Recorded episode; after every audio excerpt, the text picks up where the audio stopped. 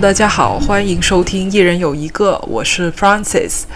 你现在收听的是读书周更节目的第三期。那在今天正式开始节目之前呢，小小的预告一下，在四月二十三日世界读书日当天，我们会推出一期特别节目，陪伴大家痛苦调休，敬请期待。好，那今天呢，我想跟大家分享的话题其实比较随意。我想跟大家聊聊我是怎么逐渐找到自己喜欢阅读的类型，以及怎么看待读书过程中收获到的无用的知识。说起来，以前我经常会强迫自己去读一些我认为我应该读，但是实际上我一点都不喜欢的书。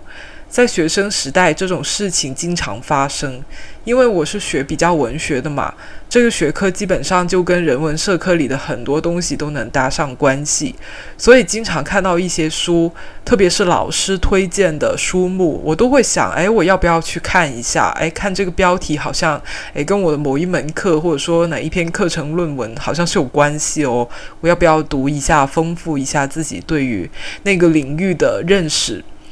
但其实心里想的都是啊，教完这些论文结课了以后，我是再也不想看到这些书了。甚至在毕业以后呢，有一段时间我还会看那一些老师曾经推荐过的书。我当时想的是。普通人可能读不进去这些书，但我可是受过专业训练的，我肯定读得进去，而且我还能读得津津有味。我感觉自己好像有一种心理负担，就是如果我不去读，不喜欢读或者读不进去这些书，好像就对不起我比较文学硕士毕业的这个身份，好像就没有办法跟别人解释我这三年攻读这个学位到底有什么收获。老实讲，我自己真的不是一个很爱读书的人。首先呢，读书这件事在我的休闲娱乐项目当中优先级就不是特别的高，肯定是排在做面包和看电视剧之后。其次，我好像比较难从。阅读的快感上面去分享自己的阅读感受。如果你没有留意的话，其实我的很多读书分享都是在讲，哎，这本书的观点有什么新鲜的呀？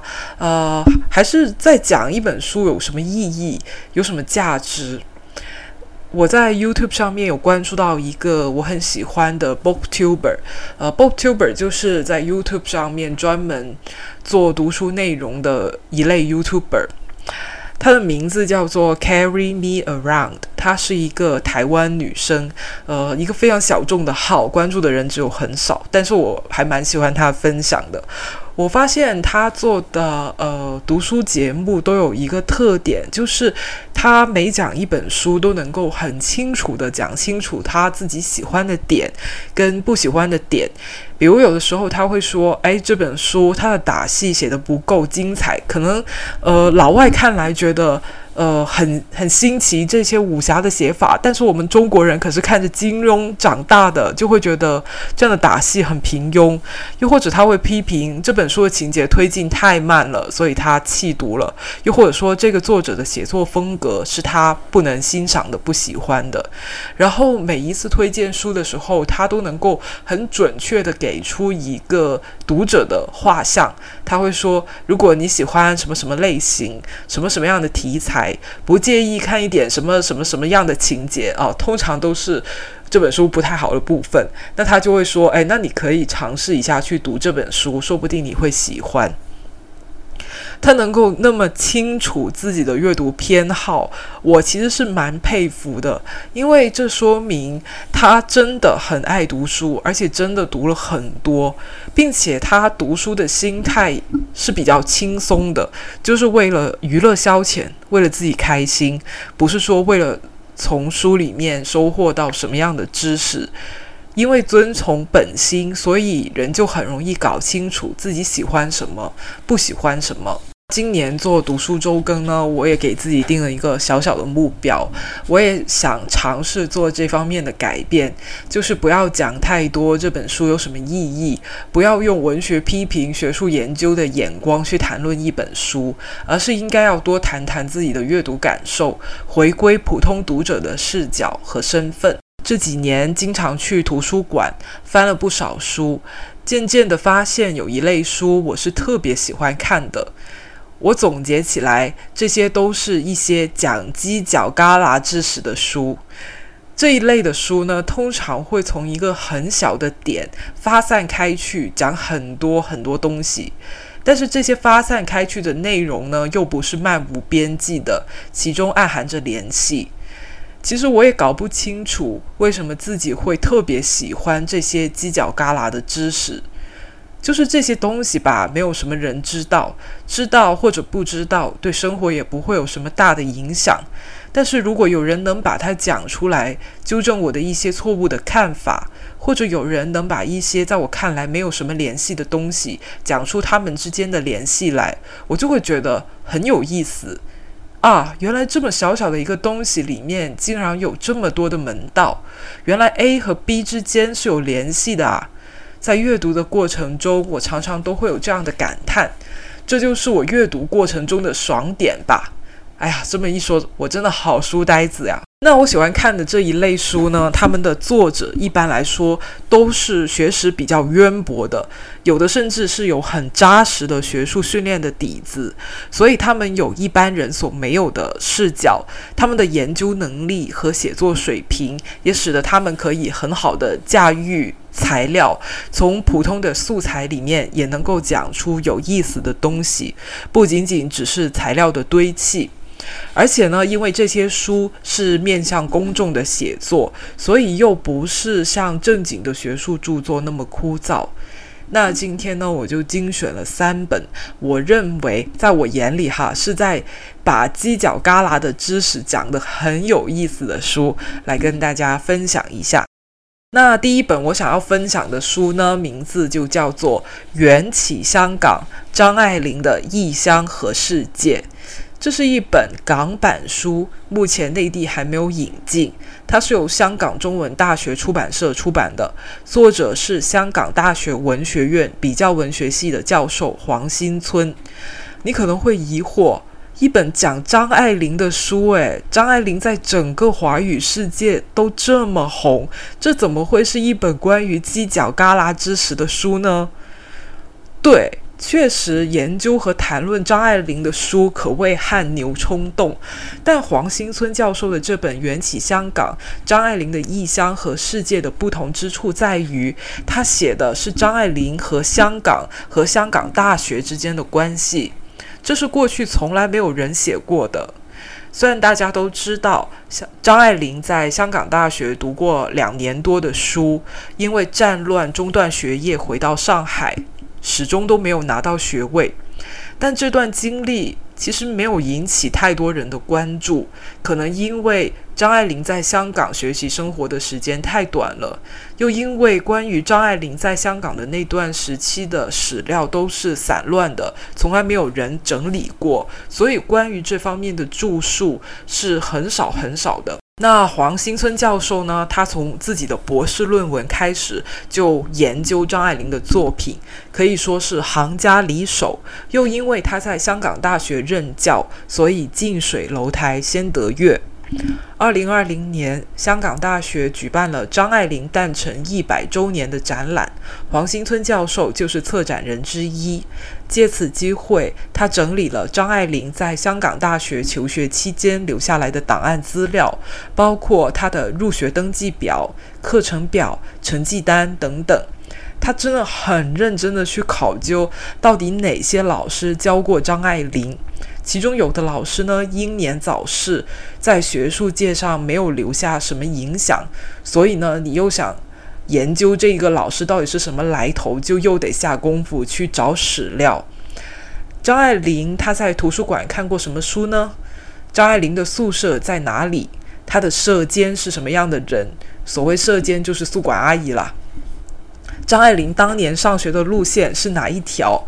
黄新村教授还真的去重走过，为的就是体会张爱玲上学时的心情，以及周末的时候张爱玲她喜欢去吃哪一家甜品店，就是种种种种细枝末节，他都很认真的去考究。包括张爱玲成名之后接受采访提过一嘴的一个英国女作家的名字斯黛拉·本森，这个女作家真的很不出名，放在英语文学世界顶多只能算是一个二流的作家。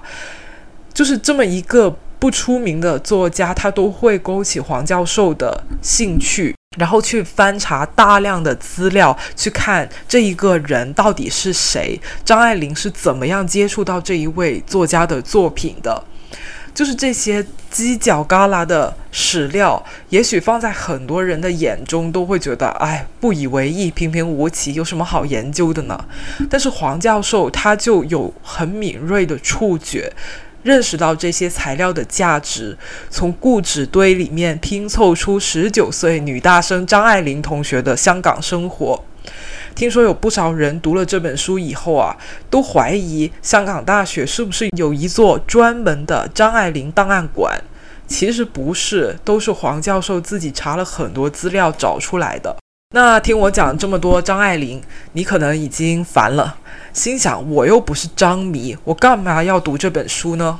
巧了，我也不是张迷。说起来，张爱玲的作品啊。我除了语文书里面的封锁以外，就只读过《色戒》《第一炉香》和《倾城之恋》。但我还是被这本书深深的吸引了。首先，黄新村教授他写的并不是功成名就的张爱玲，而是十九岁女大学生张爱玲。她就是一个很普通的人，她很用功读书，想要用好成绩去给老师留个好印象，想要拿到奖学金，不仅仅是为了钱，也为了那一份荣耀。偶尔会为生活费犯愁。就是这些描述都会让我想起自己读大学的时候那种战战兢兢想要当个好学生的心情，有了这份代入感，好像张爱玲作品当中的一些文字我也可以开始理解了。其次就是我真的真的很羡慕张爱玲在香港大学上的那些课。张爱玲在香港大学求学的年代是一九三九年到一九四二年，这是一个比较特殊的历史时期。一方面，大英帝国的殖民体系开始瓦解，有一些英国的知识分子。当中有部分就成为了张爱玲的老师，他们开始反思和批判殖民主义制度。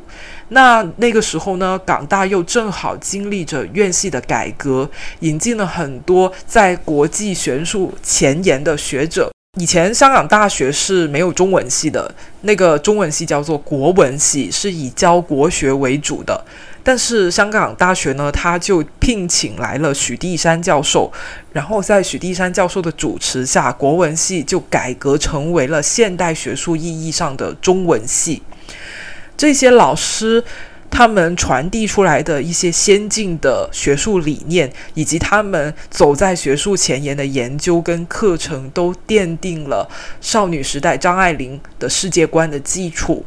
所以我觉得日后他写出来的这些东西跟同时代的作家很不一样，其实是跟他在香港大学当年曾经接受到这么先进的教育是很有关系的。这本书我最喜欢的三个章节就是描写张爱玲在港大的读书的课程的三个章节，名字分别是《寻找弗朗士》张爱玲的历史课，《我是落华生》。张爱玲的中文课与斯黛拉本森同游。张爱玲的英文课，我觉得这三章是写的最精彩，也是我最喜欢的。因为他在港大上的课，还有他的老师都太有意思了。他的老师每一个都好有人格魅力。当然了，当时。呃，作为殖民地的香港，那种多元的文化背景对张爱玲也是有很大的影响的。读完以后，我觉得千言万语凝结成一句话，就是教育真的很重要，开眼看世界真的很重要。大家如果有机会，一定要多出去交流学习。如果还是在校生的话，一定要把握机会，多出国去交换。去港澳台的这些大学里面去开开眼界也是很好的。感谢一下把《缘起香港》张爱玲的《异乡和世界》这本书借给我看的朋友杨柳青，啊，因为这本书也比较难买啦，而且又比较贵，所以我是朋我问朋友借的，刚好他有这本书，谢谢他借书给我。Be hot。好，那接下来就介绍第二本书了。第二本书的名字呢，叫做《物化影穿衣镜全球小史》。这本书是由芝加哥大学教授、美术史学者巫红在疫情之中写成的。你肯定想说，穿衣镜又有啥好讲的？我本来也是这样想的，因为我其实都不能说得上是喜欢照镜子的人，但我竟然看完了一本关于穿衣镜的书。但读书啊，往往就是这样才有意思。就是我们都觉得穿衣镜平平无奇，人人都有，但有人做了很多研究，告诉你不知道的事情，颠覆了你的认识。这就是阅读的乐趣啊。比如说呢，原来一开始大幅的穿衣镜。在从前是一种奢侈品，只有欧洲的皇宫贵族才用得起。传入中国呢，就时间更晚了，因为运输也很困难。但是虽然没有见过穿衣镜，但不妨碍中国的画家和作家在作品当中使用穿衣镜这个意象，用来表现人物的内心。因为这本书是比较久以前读的，然后美术史呢也是我不太熟悉的领域，所以现在已经有一些嗯细节记得比较模糊了。为了不要讲错，那我就只选我记得最清楚的一个细节来讲，就是乌红老师在这本书里面呃讲到了一个很小的历史的旁枝末节。他说，在清末明初的时候呢，影楼通常都会有一面穿衣镜供人像拍照使用。人站在穿衣镜的前面，这样拍一张照片就正反两面都拍到了。通常妓女都会来影楼拍这么一张工作照，来展现自己全身上下前后的服饰和妆发，用来揽客，就是打广告用的。但是乌红老师找到了几张男人在穿衣镜前的全身照，这是在辛亥革命以后要求男人都要剪辫子嘛。这些照片呢，就是一些男性他们在剪辫子之前去影楼拍的照片当中的神情流流露出一点点的犹疑和不舍，算是剪辫子之前的纪念照。这让我意识到，虽然历史书写、社会变革好像就是一瞬间的事情，先进的制度必然会战胜腐朽落后的制度。但是在历史当中，具体的人他们的心情也许是很复杂的，他们或许没有历史书上写的那么的坚定跟期待，可能心里面想的是，哎，这又是搞的哪一出啊？所以，就算是舍不得剪头发，其实也很正常。毕竟留了这么多年嘛。这个小小的细节，补充了宏大历史之外人的生活和心理。我觉得这也是很重要的一部分。可能这就是为什么做普通人日常生活的研究也是很重要的。不能只盯着王侯将相、改朝换代这些所谓的大历史。最后，想要感谢一下送这一本书给我的朋友 K，他是去年在这个世界读书日的时候，在朋友圈搞抽奖活动，就说呃随便选两个人送两本书这样子，然后他选中了我，这本书就是我我挑的，然后他付钱的送给我的，谢谢 K。那接下来我想要介绍的第三本书，名字就叫做《雨：一部自然与文化的历史》。这本书是由美国的科学记者辛西亚·巴内特所写的。我为什么会突然对鱼感兴趣呢？是因为去年初夏的时候，广东大暴雨，粤北那边淹得很严重，看了很多新闻，觉得很很心塞。虽然广州没有洪涝啊，但是就让我开始关心下雨这个事情。于是我就借了这本书回来，不过拖了很久都没有读。拖到广州从就是暴雨天气变成超干旱、超高温，三十五度、三十六度都还是没有读。再后来，广州又狂下雨，于是我就在一个雨天的周末，哪里都去不了的时候读完了这本书。说起来呢，我高中最喜欢的科目就是地理，所以一开始这本书讲降雨形成的原因的时候，我大脑里面很多高中学的气象知识都被激活了，觉得很兴奋。我发现自己对雨还是有蛮多误解的，最大的误解就是雨滴的形状其实并不是上尖下圆，而是倒过来。另外一个常见的误解就是，呃。夸大了人工降雨的作用。其实，哪怕到了今天，人工降雨的作用跟大自然的力量相比，还是不值一提，微乎其微。如果气候极度干旱的话，人类也是没有什么办法的。所以，真的是要爱护地球，保护环境。而且，人工降雨它还会涉及很多道德、法律和伦理的问题。最简单的就是，如果人工可以控制大范围的降雨，那么人工降雨技术到底能不能够被允许应用到军事作战中，成为一种武器呢？嗯，好像是可以，但是听起来又怪怪的，好像很残忍，不是很道德，对吧？所以，其实关于雨，真的有很多可以值得细想和讨论的东西。这本书呢有三个章节给我留下很深的印象。首先是第五章语句，语句可以说是生活的刚需。谁能发明出适合制作语句的防水材料，谁就能够靠这一项专利发家致富。但实际上呢，没有任何一个人能够自己独立攻克所有的技术难题，把这种完美的防水材料研发出来。这些发明家们有时候互相竞争，有的时候互相合作，都为了暴富疯狂的卷自己。开玩笑了，当然是为了人类的文明跟福祉，以及科学创造的这种热情而疯狂的卷自己。那我读这段历史的时候呢，我就觉得很刺激，因为我真的很想知道最终是谁拥有了这一项专利，变成了百万富翁。看到有的发明家一开始研究进展的挺顺利的，但是始终卡在一个点，我就会觉得很惋惜，心里想：天哪，你知不知道自己到底错过了多少钱啊？第二个印象深刻的章节呢，就是第七章“篱落雨治”。犁就是耕地的那个铁犁，犁落雨制的意思是开发农业有助于增加这片地区的降雨量。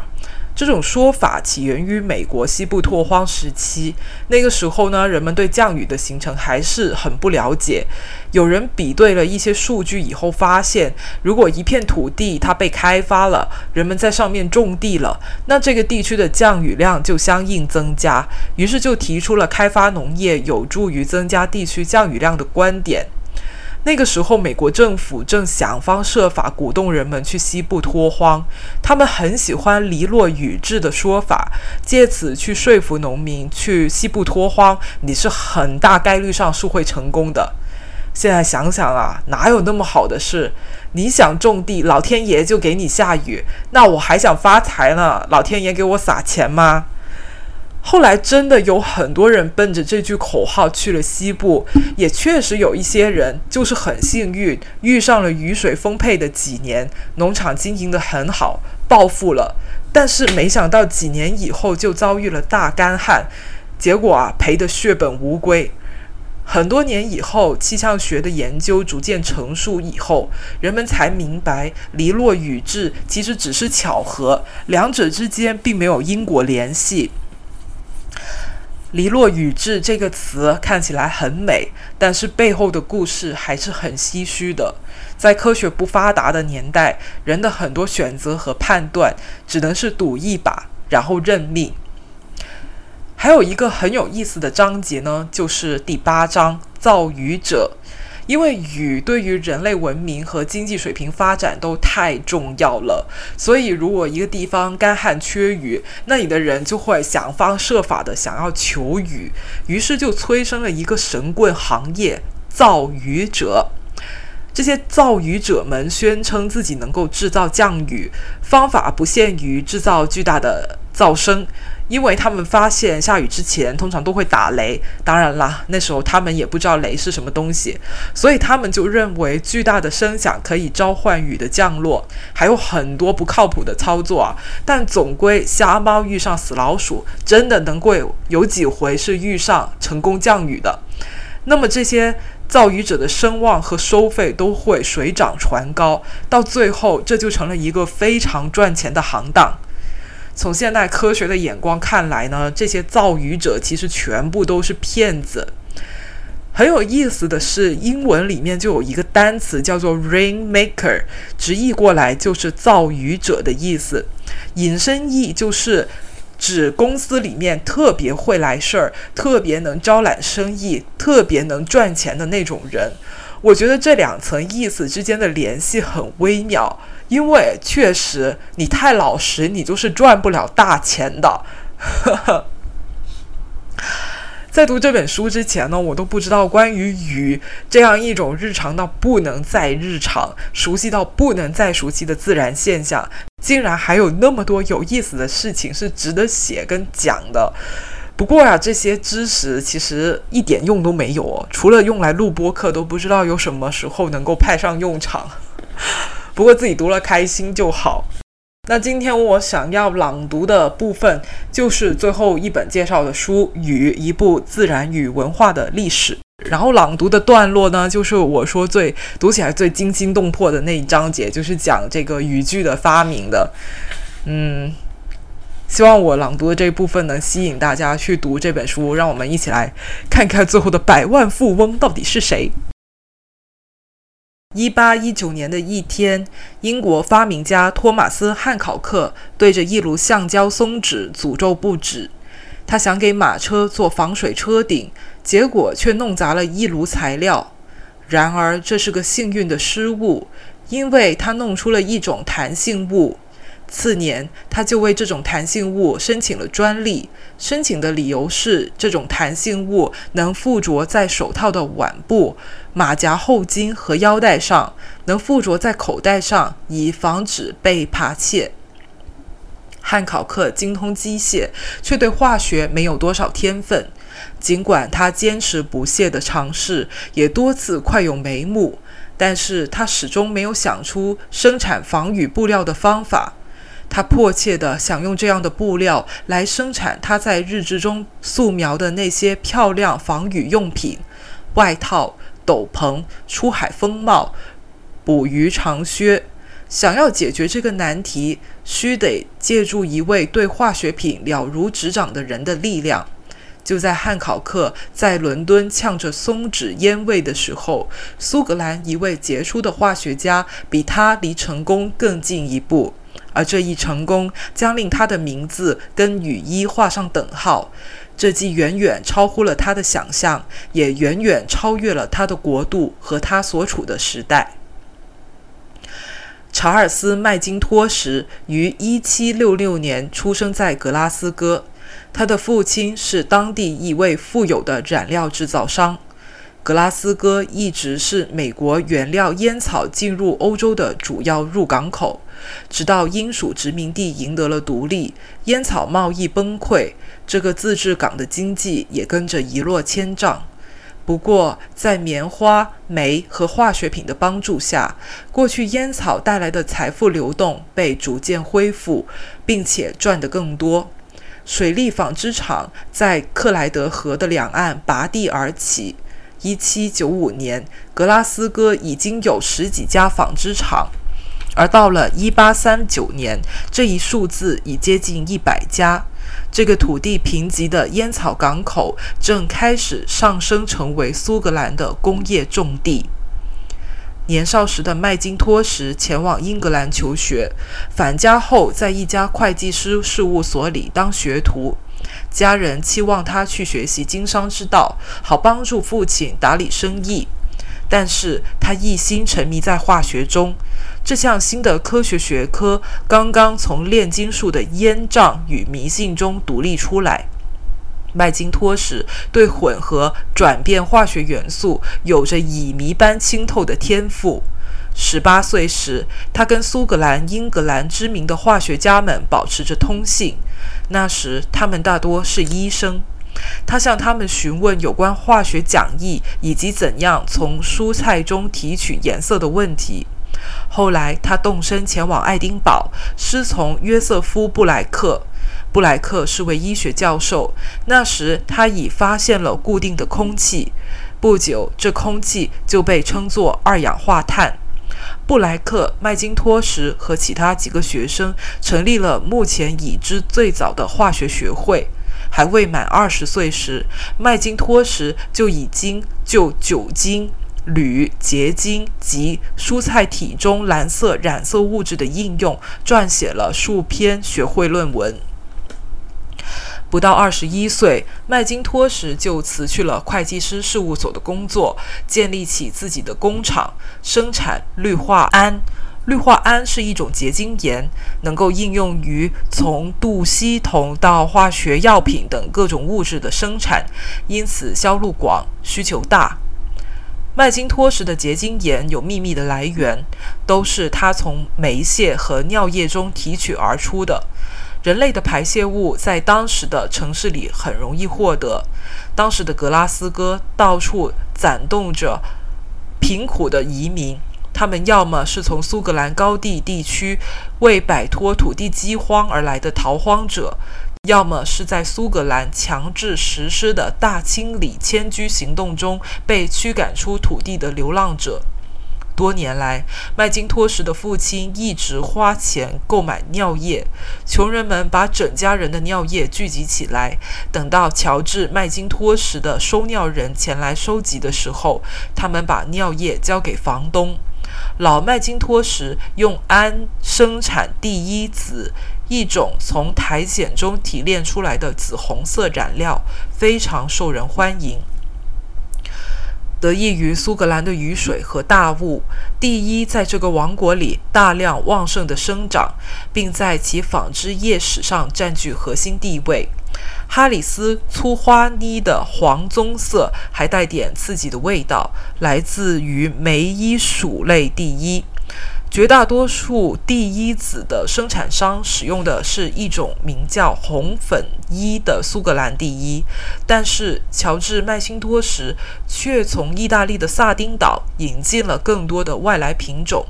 二十来岁期间，查尔斯麦金托什曾经一度数月的游历欧洲，搜访第一花朵、植物，寻找潜在的新颜色、新原料，或和潜在的商业合伙人会面。他留存下来的文章并没有讲明，在他那场著名的头脑风暴到来之前的数年或数十年里，他关于防水布料到底思考了多久。也许，当他行走在格拉斯哥坑坑洼洼的卵石街道上时，或在1789年春天，当他行进到英格兰东海岸的桑德兰和荷兰鹿特丹之间的海峡走廊，遇到一场令人心惊胆战的暴风雨时，防水布料的想法疏忽闪现过他的脑际。在这趟旅行中，他造访了普鲁士王国，试图争取到为皇家普鲁士陆军染制蓝色制服的合同。麦金托什研究化学时，总比洽谈生意时更加得心应手。普鲁士人拒绝了他。当然，要是他在改进制服蓝色色调的同时，还能令它们保持干燥，那么他就能够把合同拿到手。在格拉斯哥从人体尿液中提炼氨的老一辈染料生产商的价值观中，麦金托什形成了万物皆有用的思维。在19世纪早期发展过程中，产生了一些极其恼人的副产品。麦金托什正是在为这些副产品寻找用途时，发现了久久苦寻不得的橡胶溶剂。当时，气灯正在欧洲的城市里渐渐流行开来。它照亮了富人的街区和私人的宅邸，但是在生产煤气的过程中遗留下来的焦油污泥却对大众构成了威胁。它们成堆成堆地堆积在伦敦的泰晤士河河边和爱丁堡的福斯湾岸上。麦金托什在这些污泥和废水中看到了实用价值，其中就包括有用的氨。一八一九年，格拉斯哥煤气厂迫不及待地签下合同，将其生产的全部废料通通卖给了麦金托什。之前，该厂都是把废料倒进那些环绕着城市、散发着恶臭的大坑中。麦金托什把焦油转化成沥青，那时沥青被用来给木船和装货箱做防水用，再把氨分离出来做第一子。这一过程又给他留下了一个副产品，他猜测这个副产品可能有点用处，结果这又是一种极好的东西。制作沥青的过程中，产生一种易挥发的液体石脑油，石脑油高度易燃，正是它点起了希腊火的火焰。自古时起，希腊火就是一种致命的化学武器。浸泡过石脑油的箭能够形成一股扑灭不掉的火焰，呈弧线状的射入村庄中，通过黄铜大炮连续发射。希腊火能够把整排的士兵或整条船只烧成灰烬。一名十字军士兵在一二四八年写道：“只要沾上希腊火，没人觉得自己能够幸免于难。遭到希腊火攻击的所有船只，最后都会被火焰所吞噬。希腊火牢牢地粘在受害者的身上，就是到了水里也依然燃烧。因此，即使跳进海里，火焰也扑灭不掉。”一一三九年，在英诺森二世统治时期，第二次拉特兰会议裁定，希腊火因太过残忍而被禁止在欧洲使用。到了麦金托什开始从格拉斯哥煤气厂买来的石脑油进行试验的时候，人们依旧遵循着这个裁定。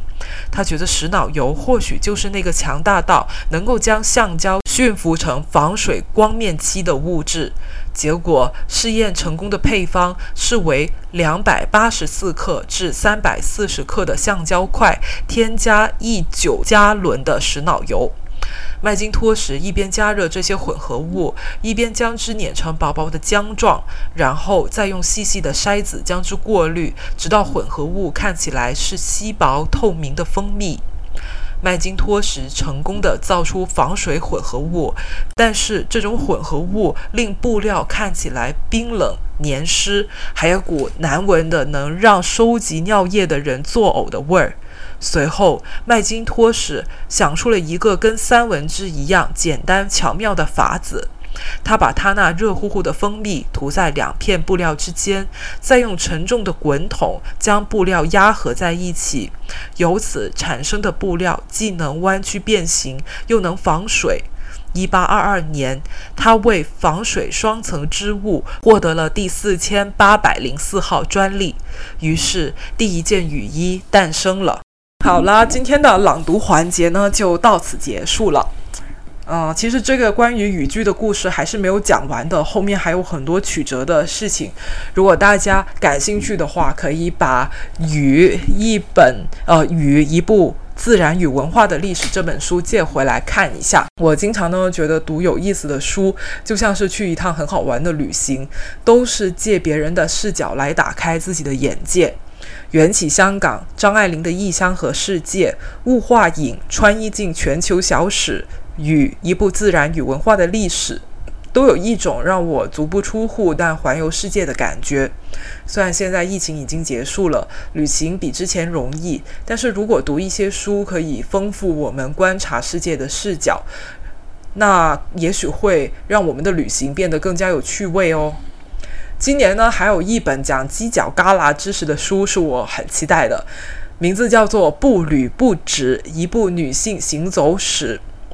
因为我觉得好像关于女性的探险家呀、登山家，就这种书写的还是蛮少的，所以有这么一本合集，我还是蛮期待能够看看作者能够怎么讲述女性行走的行走的历史。所以出版社的编辑听到了我的。呼喊了吗？我的邮箱地址就写在 so notes 里哦，欢迎联系赠书。好啦，以上就是本期的全部内容啦，感谢你的收听。你可以在小宇宙、Spotify、苹果 Podcast、Pocket Cast 等泛用型播客客户端收听《一人有一个》。如果你喜欢这期节目，欢迎转发、评论、点赞。我们的微博和小红书账号都是一人有一个播客，也欢迎给我们写信，邮箱是 one at a time 九零九零 at gmail dot com。最后还请大家记得期待我们四月二十三日的呃读书日特别节目哦。那我们就下期再见喽，拜拜。